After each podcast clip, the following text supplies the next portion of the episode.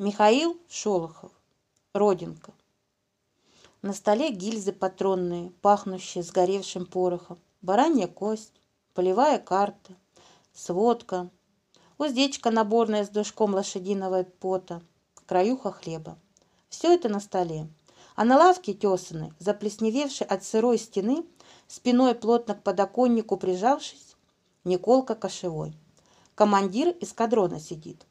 Карандаш в пальцах его изябших, недвижимых.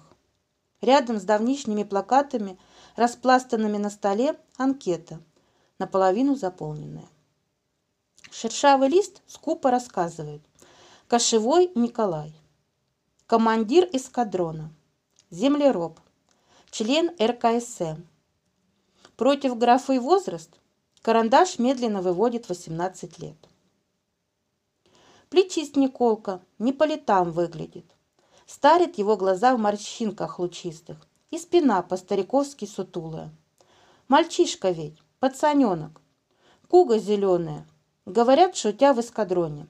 А подыщи другого, кто бы сумел почти без урона ликвидировать две банды и полгода водить эскадрон в бои и схватки, не хуже любого старого командира. Стыдится Николка своих 18 годов. Всегда против ненавистной графы возраст, карандаш ползет, замедляя бег. А Николкины скулы полыхают досадным румянцем. Казак Николкин отец, а по отцу и он казак.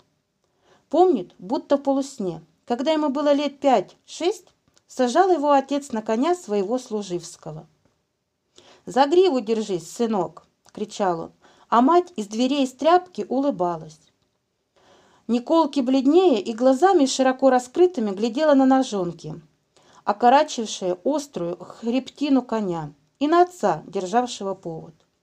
Давно это было. Пропал в германскую войну Николкин отец, как воду канул. Ни слуху о нем, ни духу. Мать померла. От отца Николка унаследовал любовь к лошадям. Неизмеримую отвагу и родинку, такую же, как у отца, величиной с голубиное яйцо на левой ноге выше щиколотки.